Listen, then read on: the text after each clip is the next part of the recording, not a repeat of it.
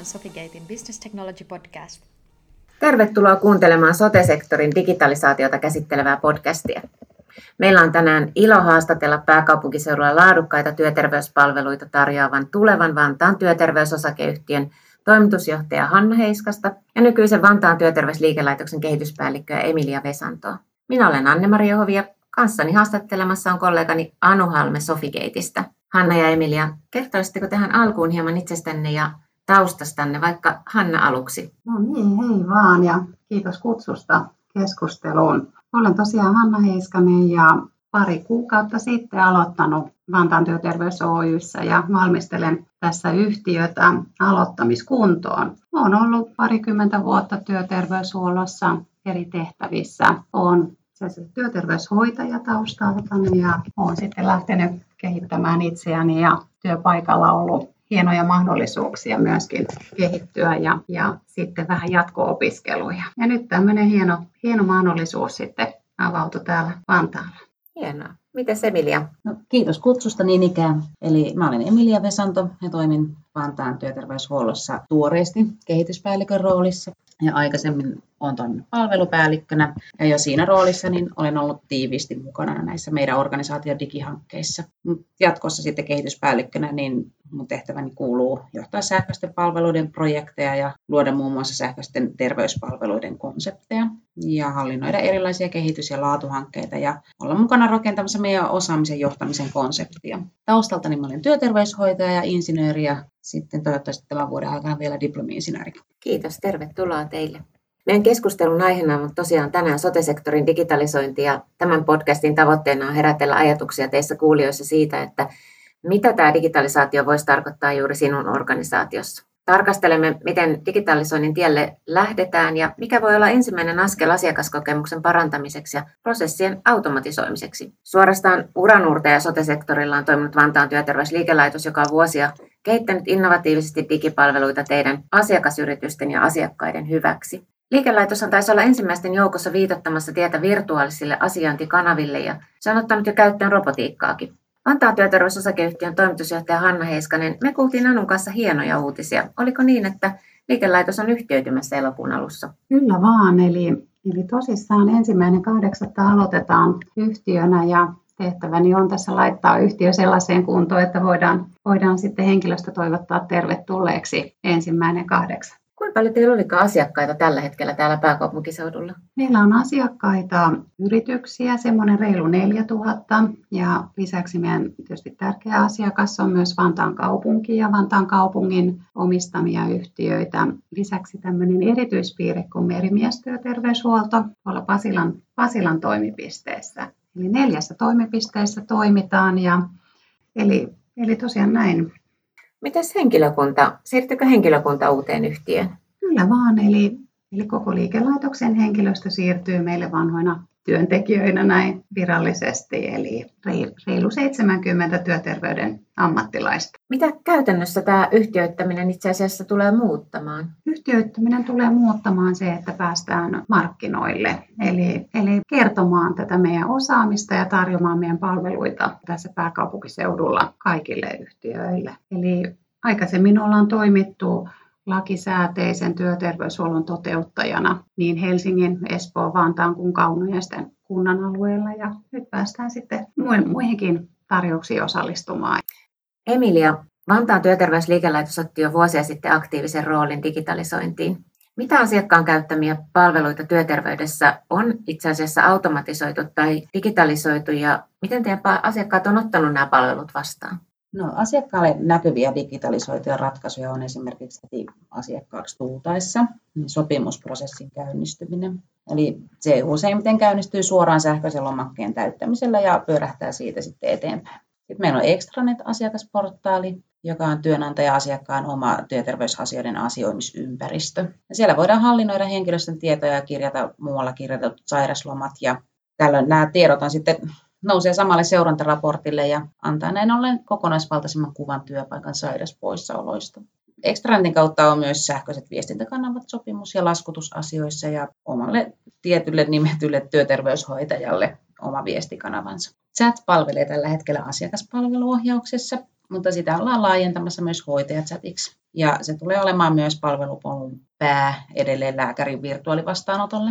Lisäksi kiireettömissä tapauksissa sähköisenä yhteydenottokanavana meillä on käytössä keinoälypohjainen hoidon tarpeen arviointijärjestelmä. Ja sen kautta asiakas voi jättää yhteydenottopyynnön aiheessansa ja sitä kautta hänelle tarjotaan sopiva palvelu tai ohjaus. Ja kaikki sähköiset toiminnot meillä on asiakkaiden osalta aktiivisesti käytössä. Sä mainitsit tuon Extranet-palvelun asiakasyrityksille, niin mitä asioita tällä haluttiin parantaa? Sä mainitsit jo sitä, mitä kaikkia osa-alueita siihen kuului, mutta mikä se oli se kokonaisuus, mitä tällä palvelulla haluttiin parantaa? Me haluttiin tuoda semmoinen alusta ja ympäristö, jossa on keskitetysti kaikki työterveyshuollon tiedot työnantaja-asiakkaalle saatavilla. Eli sieltä ne tiedot on hallittavissa, sieltä löytyy asiakirjat, tarvittavat asiakirjat ja sitten tosiaan helppo viestintäkanava. No, tämä kuulostaa kyllä todella siltä, että asiakkaalle elämä on tehty helpoksi tuon kanavan kautta. Jos jollain kuulijalla heräsi nyt kiinnostus lähteä miettimään keinoja tehostaa heidän prosesseja tai parantaa asiakaskokemusta, niin mistä sä, Emilia, lähtisit ensimmäisenä liikkeelle? No, kyllä mä näen, että ensimmäinen asia on tutustua siihen omaan organisaatioon ja omiin prosesseihin. Tulisi miettiä ja avoimin mieli ihan tutkia sitä, että miten ne palvelut näyttäytyy asiakkaalle. Kauhean tärkeää on analysoida sitä, mitä me tehdään vain tavan vuoksi. Että onko kaikki vaiheet tarpeellisia siinä asiakkaan polulla vai voitaisiinko me ehkä yksinkertaistaa asioita. Sitten miettiä sitä, että tekeekö meillä oikeat ihmiset oikeita asioita ja tuotetaanko me aidosti arvoa asiakkaalle meidän tekemiselle. Sitten kun mietitään niitä digitalisoitavissa ja automatisoitavissa olevia asioita niin meidän palveluprosesseissa, niin tietysti ihanteellista on löytää sellaisia järjestelmäkokonaisuuksia, jotka on ketteriä ja meidän tarpeisiin oikeanlaisia muokattavissa. Tai sitten sellaisia erillisiä järjestelmiä, joista kuitenkin muodostuu eheä kokonaisuus. Ja sitä eheätä kokonaisuutta, niin sitä kannattaa rakentaa määrätietoisesti digisuunnitelman avulla. Eli tunnistamalla, kuvaamalla ja kartoittamalla nykytila ja tavoitteet niin, ja käyttämällä apua tietohallinnon, apuna tietohallinnon asiantuntemusta, niin me päästään kiinni realismiin ja kuullaan ajatuksia siitä, mitä digitalisaation kentällä tapahtuu. Voi olla, että ideoiden kanssa putoaa maanpinnalle tai toisaalta sit voi markkinalta löytyäkin joku paljon omia ajatuksia edistyneempi ratkaisu. Mut todella tärkeää on myös tunnistaa se, että millaisella tasolla meidän osaaminen on, miten me tunnistetaan oma työ ja tunnistetaan siinä korvattavissa olevia vaiheita. Et sen pohjalta vaan ne kehitettävät seikat nousee työn alle. Ja tietysti projektien edetessä on tärkeää turvata henkilöstön osaamisen kehittyminen ja suunnitella koulutukset ja jalkautus huolella. Ja jotta me saadaan kaikkein tärkein palaute meidän henkilöstöltä, niin meidän tulee vahvistaa meidän henkilöstön digivalmiuksia ylipäätään ja varmistaa, että perustaidotkin on kunnossa.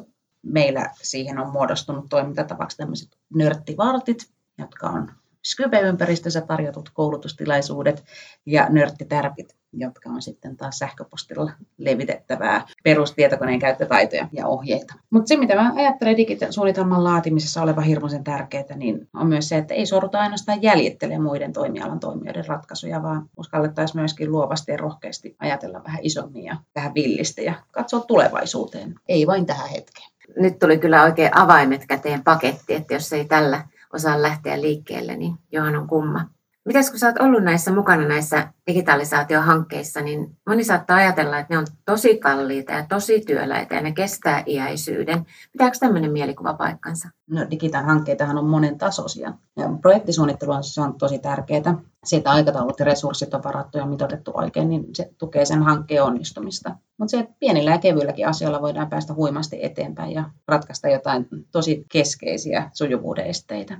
Toki se, että kehityshanke istuu siihen kokonaissuunnitelmaan, on tosi tärkeää myöskin, mutta pienillä ja kevyillä hankkeilla päästään eteenpäin ja isompien projektien suunnittelussa kannattaa toisaalta punnita myös sitä, että tehdäänkö me tämä liian raskaasti vai voitaisiinko me vähän keventää. Meillä on matala organisaatio ja siksi henkilöstö osallistuu kehityshankkeisiin isossa roolissa ja meidän kehittämisen paikka on kuitenkin tehostaa näitä kehittämishankkeita osaltamme siten, että me voidaan hyödyntää työntekijöiden asiantuntemusta ja kuitenkin olla kuormittamatta heidän perustehtävässä toimimista. Meillä on ollut onni työskentelyä sellaisten toimittajien kanssa, joiden kanssa me ollaan voitu yhdessä kehittää järjestelmiä ja räätälöidä ne, niiden ominaisuuksia palvelemaan meitä. Ja tällaisten meidän suuntaan ketteriä ja meidän tarpeita tukevien toimittajien kanssa ja tietohallinnon tuella, niin me ollaan onnistuttu meidän hankkeessa. Eli ketterästi liikkeelle oman henkilökunnan kanssa kuulostaa hyvältä. Tuosta tietohallinnon kanssa tehtävästä yhteistyöstä, niin me just keskusteltiin Anun kanssa viime viikolla, kuinka välttämätöntä se on, että liiketoiminta ja tietohallinto työskentelee yhdessä ja ymmärtää kumpikin osapuolen, kummankin osapuolen tärkeyden näissä kehittämisprojektissa, vai mitä Anu? Se on juuri näin, koska nykyään on yhä tärkeämpää se, että tietohallinto pystyy vastaamaan niihin liiketoiminnan tuomiin jatkuviin ja nopeisiinkin muutoksiin. Eli liiketoiminta tarvitsee tähän kehittämiseen yleensä tueksi tietohallinnon teknistä osaamista ja sitten taas toisaalta tietohallinto taas liiketoiminnan näkemystä siitä, että mitkä on juuri ne palvelut, joita olisi fiksua kehittää liiketoiminnan näkövinkkelistä. Eli yhteistyötä ja ymmärrystä kummankin osa-alueesta tarvitaan kyllä alalla kuin alalla. Joten Emilia, miten teillä tämä yhteistyö liiketoiminnan ja tietohallinnon välillä näiden kehittämishankkeiden osalta toimi? Löysittekö yhteisen kielen? Kyllä, yhteinen kieli on löytynyt. Eli me ollaan juuri päivitetty meidän digisuunnitelmaa, jotta se vastaisi entistä paremmin meidän yhtiön tarpeita. Ja saatiin tosiaan tosi hyvä tuki Sofigatelta.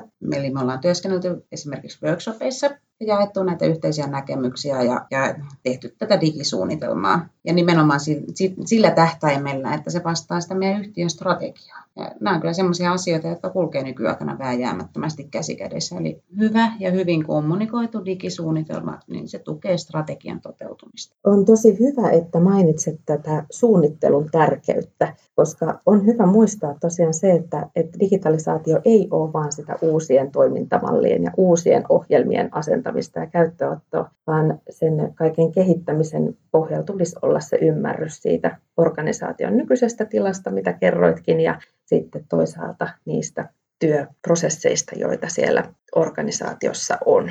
Koska oikeastaan vasta sitten, kun näitä toimintoja kehitetään tai automatisoidaan, niin voidaan löytää näitä hyödyllisempiä toimintatapoja, jotka sitten palvelee paremmin työntekijöitä ja asiakkaita ja sitten koko organisaatiota sitä kautta.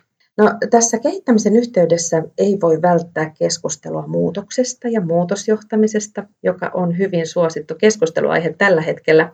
Ja on itse asiassa tosi hienoa, että useimmissa työyhteisöissä on ymmärretty se, kuinka oleellinen osa kehittämistä tuo itse muutoksen läpivieminen onkaan. Hanna, miten teillä on lähdetty johtamaan muutosta ja sen myötä uuden ajattelu- työskentelytavan oppimista? Anna meille vinkkejä. Joo, no nyt jos puhutaan tässä yhtiössä, niin tietysti kokemukseni on kovinkin lyhyt. Että ilolla, ilolla totean, että muutosjohtamista on kyllä tehty historiassakin ja selvästi sekä johdolla että henkilöstöllä on sitä muutosvalmiutta ja siitä on tietysti hyvä lähteä jatkamaan. Äskeisestä keskustelusta puhuit tästä yhteisestä kielestä, niin kyllä minulla on vahva näkemys siitä, että kun lähdetään muutosta johtamaan, niin on tärkeää varmistaa sen yhteisen kielen löytyminen. Eli, eli saattaa yhteen sieltä, jos ajattelen työterveyshuollon ammattilaisia ja tietohallinnon ammattilaisia, ja käyttää aikaa siihen, että löydetään se yhteinen kieli ja ymmärretään toinen toisten työtä. Ja sitä ei voi tehdä etänä, eli on tärkeää ihan nähdä fyysisesti, missä, missä työskennellään ja avata niitä vaikeita sanoja ja ymmärtää. Ja sen kautta uskon, että se muutosjohtaminen onnistuu paremmin. Mutta sitten tietysti täällä meillä yhtiössä niin on vahva tarve ymmärtää meidän ammattilaisten osaamisen taso, nykytila ja lähteä tekemään semmoista kokonaisvaltaista suunnittelua sen digihankkeiden ja osaamisen kanssa niin kuin yhteistyössä. Eli ne pitää kulkea kyllä ihan käsi kädessä. Me ollaan ideoitu tämmöistä Taitopolut-hanketta nimenomaan vastaamaan tähän, tähän muutosjohtamisen haasteeseen.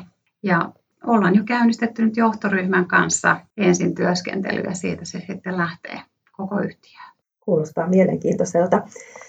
Mitkä näkisit olevan niitä keinoja, miten tällaisessa dynaamisessa organisaatiossa pidetään aktiivisesti yllä kehittämisen kulttuuria? Mitä se vaatii esimerkiksi esimieheltä ja johdolta? No kyllä, johdon täytyy tietysti olla esimerkillisiä siinä muutoksessa, eli itsekyvykkäitä muutokseen. Ja meillä ollaan ulkopuolista tukea siihen, ollaan, ollaan otettu konsulttia auttamaan meitä siinä, että tunnistetaan oma kyky muutokseen ja toisaalta missä itse menee siinä digitalisaatiossa ja tehdään niin kuin selkeää suunnitelmaa, kehityspolkua myös esimiehelle ja johdolle, että se on tietysti se ihan avain. Ja sielläkin mennään eri rytmissä ja pitää niin kuin tu- antaa sitä tukea riittävästi jokaiselle. Ja tämä onkin ehkä tärkeä pointti just siinä muutoksessa, että jokainen tarvitsee vähän oman aikansa mm. siihen ja omanlaiset keinot sitten siihen muutoksen ymmärtämiseen ja muutosmyönteisyyteen. Tota, on todettu, että tämä työntekijöiden motivaatio ja innostus kehittämiseen ja samalla toki tuo muutosmyönteisyys on tosi tärkeitä tekijöitä luomaan pohjaa sille palveluiden jatkuvaan kehittämiseen. Kerroitte itsekin, että, että vinkkejä tulee paljon työntekijöiltä. Ja yksi tämmöinen onnistuneen muutosjohtamisen osa-alueesta käsittelee työntekijän sitoutumista muutokseen, joka vaatii sitä, että työntekijä löytää muutoksesta niitä asioita, joita hän, joista hän itse kokee hyötyvänsä. Mitä Hanna ajattelet siitä, että mitkä on ollut ihan niitä konkreettisia hyötyjä, joita tämä digitalisointi on tuonut teidän henkilökunnalle? Joo, no tässä ehkä ottaisinkin vähän toisenlaisen näkökulman. Eli, eli kyllä olen ajatellut, että tätä digitalisaatiota sote-sektorilla niin on lähdetty tekemään hyvin asiakaslähtöisesti, mikä on se tärkein asia ja varmasti niin kuin työprosessienkin niin kuin sujuvuuden kannalta, mutta kyllä siellä aina välillä on unohtunut tai ainakin jäänyt vähän vähemmälle tarkastelulle sen työntekijän arki ja arjen sujuvuus. Eli itse pidän kyllä tärkeänä, että tässä digisuunnittelussa yhdeksi tärkeäksi näkökulmaksi otetaan, otetaan se, että ymmärretään, että miltä se työterveyden ammattilaisen arki näyttää, kuinka monta ohjelmaa avataan ja kuinka sujuvaa se on se työpäivä. Ja sitä kautta uskon, että kun he kokevat, että heidän työn sujuvuus, heidän työhyvinvointi on myös tärkeää, niin myös se sitoutuminen tähän kehittämiseen tulee. Toinen asia, mitä olen ajatellut, että se paras asiantuntemus on kuitenkin siellä työn arjessa, että on tärkeää saada niin kuin sellaisia aha-elämyksiä siihen, että mikä mahdollisuus automatisointi tai jopa robotiikka, jos mennään niin pitkälle, niin on. Eli toivoisin, että meillä täällä henkilöstö oppisi tunnistaa niitä semmoisia työtehtäviä, jotka olisi järkevää automatisoida. Ja siitä tulisi semmoinen niin kuin yhteinen kehittämisen kulttuuri. Eli ehkä enemmän tämmöisillä asioilla ajattelen sitä sitoutumista. En ehkä nyt näin lyhyellä kokemuksella osaa sanoa niitä konkreettisia asioita, kun että millä tavalla henkilöstö on saanut hyötyä näistä. Joo, se itse asiassa on tosi tärkeä pointti. Hyvä, että olet itsekin ajatellut sen näin, että varmaan on niin, että asiakaslähtöisyys on paljon ohjannut tätä digitalisaatiota nyt ainakin tähän asti. Eli tosi hienoa, että nostit myös tuon työntekijän näkökulman oleelliseksi tekijäksi tähän digitalisaatioon. Puhuit aikaisemmin taitopolkuhankkeesta. Mistä siinä on kyse ja miten olette sitä hyödyntämässä? Eli juurikin. Tähän aikaisempaan keskusteluunkin pohjaten, niin tämä työterveyshuollon murros, työelämän murros, meidän asiakkaiden arjen murros on ihan valtavien muut, muutoksien äärellä. Ja tunnistetaan, että meidän työterveyshuollossa, jotta me ollaan työn ja terveyden rautaisia asiantuntijoita, niin meillä on aika tavalla uuden oppimista. Ja halutaan varmistaa tällä Taitopolut-hankkeella, että kun meille tulee uusi työntekijä, niin me varmistetaan sitä pohjaa, tietoa, että meillä on tasalaatusta se tekeminen ja tuodaan sinne erilaisia oppimismahdollisuuksia myöskin päivittää omaa osaamistaan. Samalla halutaan varmistaa, että ollaan vetovoimainen työnantaja, eli tuodaan niitä kehittymispolkuja henkilöstölle, kenen kiinnostus on mennä enemmän asiantuntijaan, syvään asiantuntijasuuntaan tai mentorointiin tai muuta, niin pyritään tuomaan myös sen tyyppistä oman itsensä kehittämisen polkuja sinne. Mutta siis yksinkertaisuudessaan halutaan varmistaa se, että se osaamisen taso on koko henkilöstöllä sillä tasolla, mitä, mitä tulee olla, että pärjätään tällä toimialalla. Voisiko kuvitella, että tämä on tavallaan tämmöinen perehdytysohjelma työntekijöille? Se on, se on toki sitä, mutta se on myöskin sitä, että meidän täytyy huolehtia kaiken ikäisistä ja kaiken tasoisen työntekijöiden. Eli ei pelkästään perehtymistä, vaan juurikin sitä, että voidaan päivittää osaamista ja syventää osaamista. Eli, eli huolehditaan ihan kaikista henkilöstöstä. Joo. Mm-hmm. Kuulostaa mielenkiintoiselta.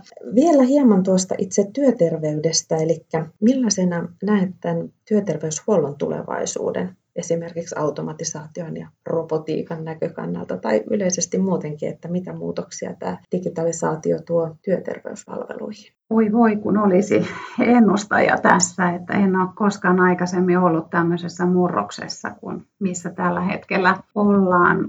Kyllä mä näen, että tämä työn muutos ja sitä myöten tietysti se meidän koko ydin, ydin tulee muuttumaan. Eli, eli kyllä mä edelleen näen, että se osaaminen ja osaamisen varmistaminen on se tärkeintä, että me ollaan ajan, ajan tasalla. Et jos kiteyttää, että miten työssä voida hyvin, niin sen äärellähän me tullaan olemaan tulevaisuudessakin.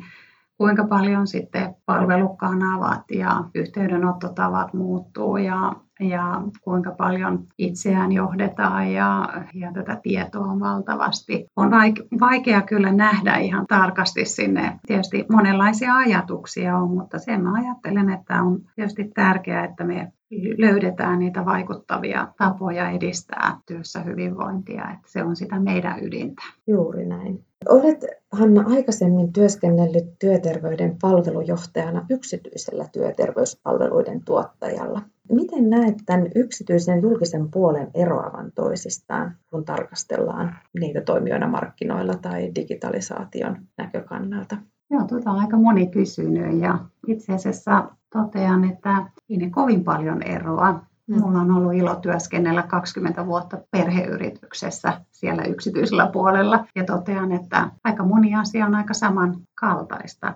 Ehkä tällä hetkellä isoin ero on asiakaskunta, eli iso joukko pienyrityksiä ja heidän arkeaan ja sitä menestystä sinne heidän, heidän, heidän tota bisneksiin, niin on me tärkeänä kumppanina ollaan. Ja sitten varmasti tämmöiset niin kuin investointimahdollisuudet on enemmänkin kiinni sitä yrityksen koosta, että minkälaiset mahdollisuudet on lähteä investoimaan. Että siinä toki tunnistan jonkinlaisia eroja, mutta kyllä minusta on ihan makeata työskennellä kuntasektorilla ja ilokseni totean, että eri, erittäinkin ketterä ja kehityskelpoista tekemistä. Joo, kiva kuulla. Tota, varmasti tämä kokemus kummaltakin sektorilta tuo hyvän lisän tähän sinunkin tehtävääsi. Lopuksi vielä teille kummallekin yksi kysymys. Eli jos olisi taikasauva, minkä digitalisoisit seuraavaksi teidän? Tai yleensäkin sote-sektorilla? No, mennäänkö iso haave vai käytännöllinen haave edellä? Saa kertoa kummankin halutessaan. Joo. No, ehkä käytännöllisenä haaveena ihan, ihan niin kuin varmistaa niitä hoitopolkuja.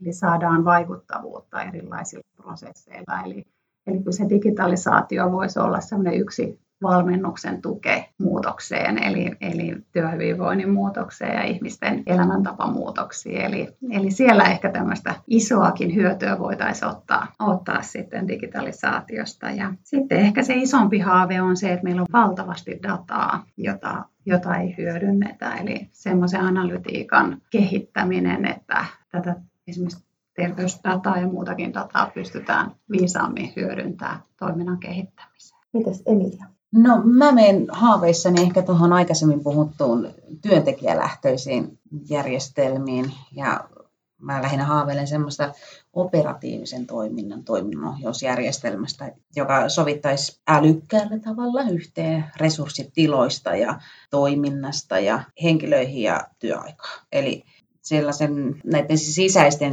prosessien sujuvoittaminen, niin sillä on suora yhteys myös asiakkaalle tuotettu arvo ja sitä kautta sen asiakaskokemukseen. Mutta se, että optimoimalla tilat ja tavoitteet ja tekeminen, niin se mahdollistaa sen asiakaslähtöisyyden. Mutta se on todellakin sitä työntekijälähtöistä ja tukee suunnittelua, joka puolestaan sitten innostaa ja sitouttaa työterveyshuollon ammattilaisia ja lisää työelämään mahdollisesti joustoa ja työntekijöiden yksilölliseen elämäntilanteeseen sopivia ratkaisuja. Ja joka tapauksessa kaikille osapuolille on parasta silloin aina, kun prosessit on kunnossa, ne on asiakaslähtöisesti suunniteltu ja niistä on karsittu kaikki sujuvan työskentelyesteet. Eli silloin jää aikaa myös sille inhimilliselle kohtaamiselle, jota koneet ei korvaa. Voin kertoa, että nämä ovat jo mahdollisia. Hyvän suunnittelun pohjalta näitä voidaan lähteä hyvinkin toteuttamaan. Kiitos oikein hyvistä ajatuksista ja tästä keskustelusta. Ja yhteenvetona tähän loppuun voisi sanoa, että digitalisaatio tulee kovaa vauhtia ja tulee ihan varmasti vaikuttamaan tulevaisuudessa yhä enemmän meidän jokaisen elämään ja työtehtäviin. Vaikka tarve palveluiden digitalisoinnille on kasvanut ja se asettaa toisaalta myös paineita sitten siihen nopeaan kehittämiseen, niin siitä suunnitelmallisesta kehittämisestä ei kannata kuitenkaan tinkiä, koska se digitalisoitaessa hyvän pohjan kehittämiselle luo nämä nykyisen tilanteen kartoitus, jonka pohjalta tunnistetaan ne organisaation prosessit ja niissä olemassa olevat haasteet. Tämän pohjalta sitten tietohallinto ja liiketoiminnan operatiivinen puoli pystyy yhdessä yhteisen suunnittelun myötä löytämään niitä asioita, joiden kehittäminen perustuu kummankin osapuolen yhteisymmärryksen kehittämisalueiden tarpeista ja kehittämistoimenpiteiden mahdollisuudesta ja priorisoinnista. Ja yksi oleellinen asia kehittämisessä on saada koko työyhteisö yhdessä innostumaan ja innovoimaan ja kehittämään ja innostumaan yleisestikin siitä digitalisoinnista ja sen merkitys tuli hyvin tässä keskustelussakin esille. Palveluiden ja toimintatapojen tehokasta kehittämistä auttaa huomattavasti koko työyhteisön innostuminen digitalisoinnista, jota ylläpitää se, että asioiden kehittymistä sitten myös tapahtuu, eikä ne ole vain turhia haaveita. Digitalisointi palkitsee myös henkilökuntaa asioiden tehostumisen myötä ja kun näistä aikaa vievistä rutiininomaisista töistä voidaan luopua automatisoinnin myötä, niin aikaa jää enemmän sitten niiden asiakkaiden kohtaamiseen, jotka toivoo palvelua kasvokkain, tai vaikkapa palveluiden jatkokehittämistä. Kiitos myös minun puolestani Hanna ja Emilia arvokkaista vinkkeistä kuulijoille. Me seurataan nyt kyllä todella suurella mielenkiinnolla Vantaan työterveysosakeyhtiön matkaa työterveyshuollon markkinoille.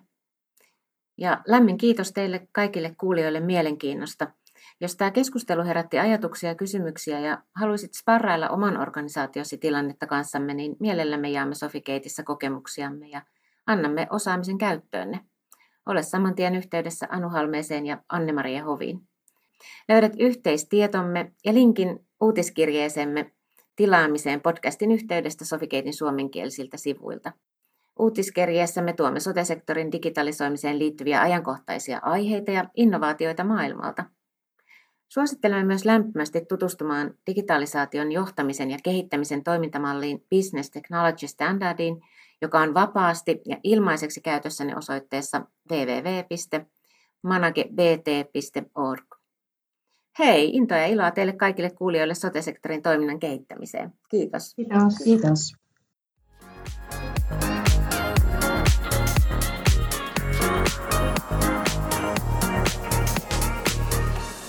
Tämä on Sofigatein Business Technology Podcast.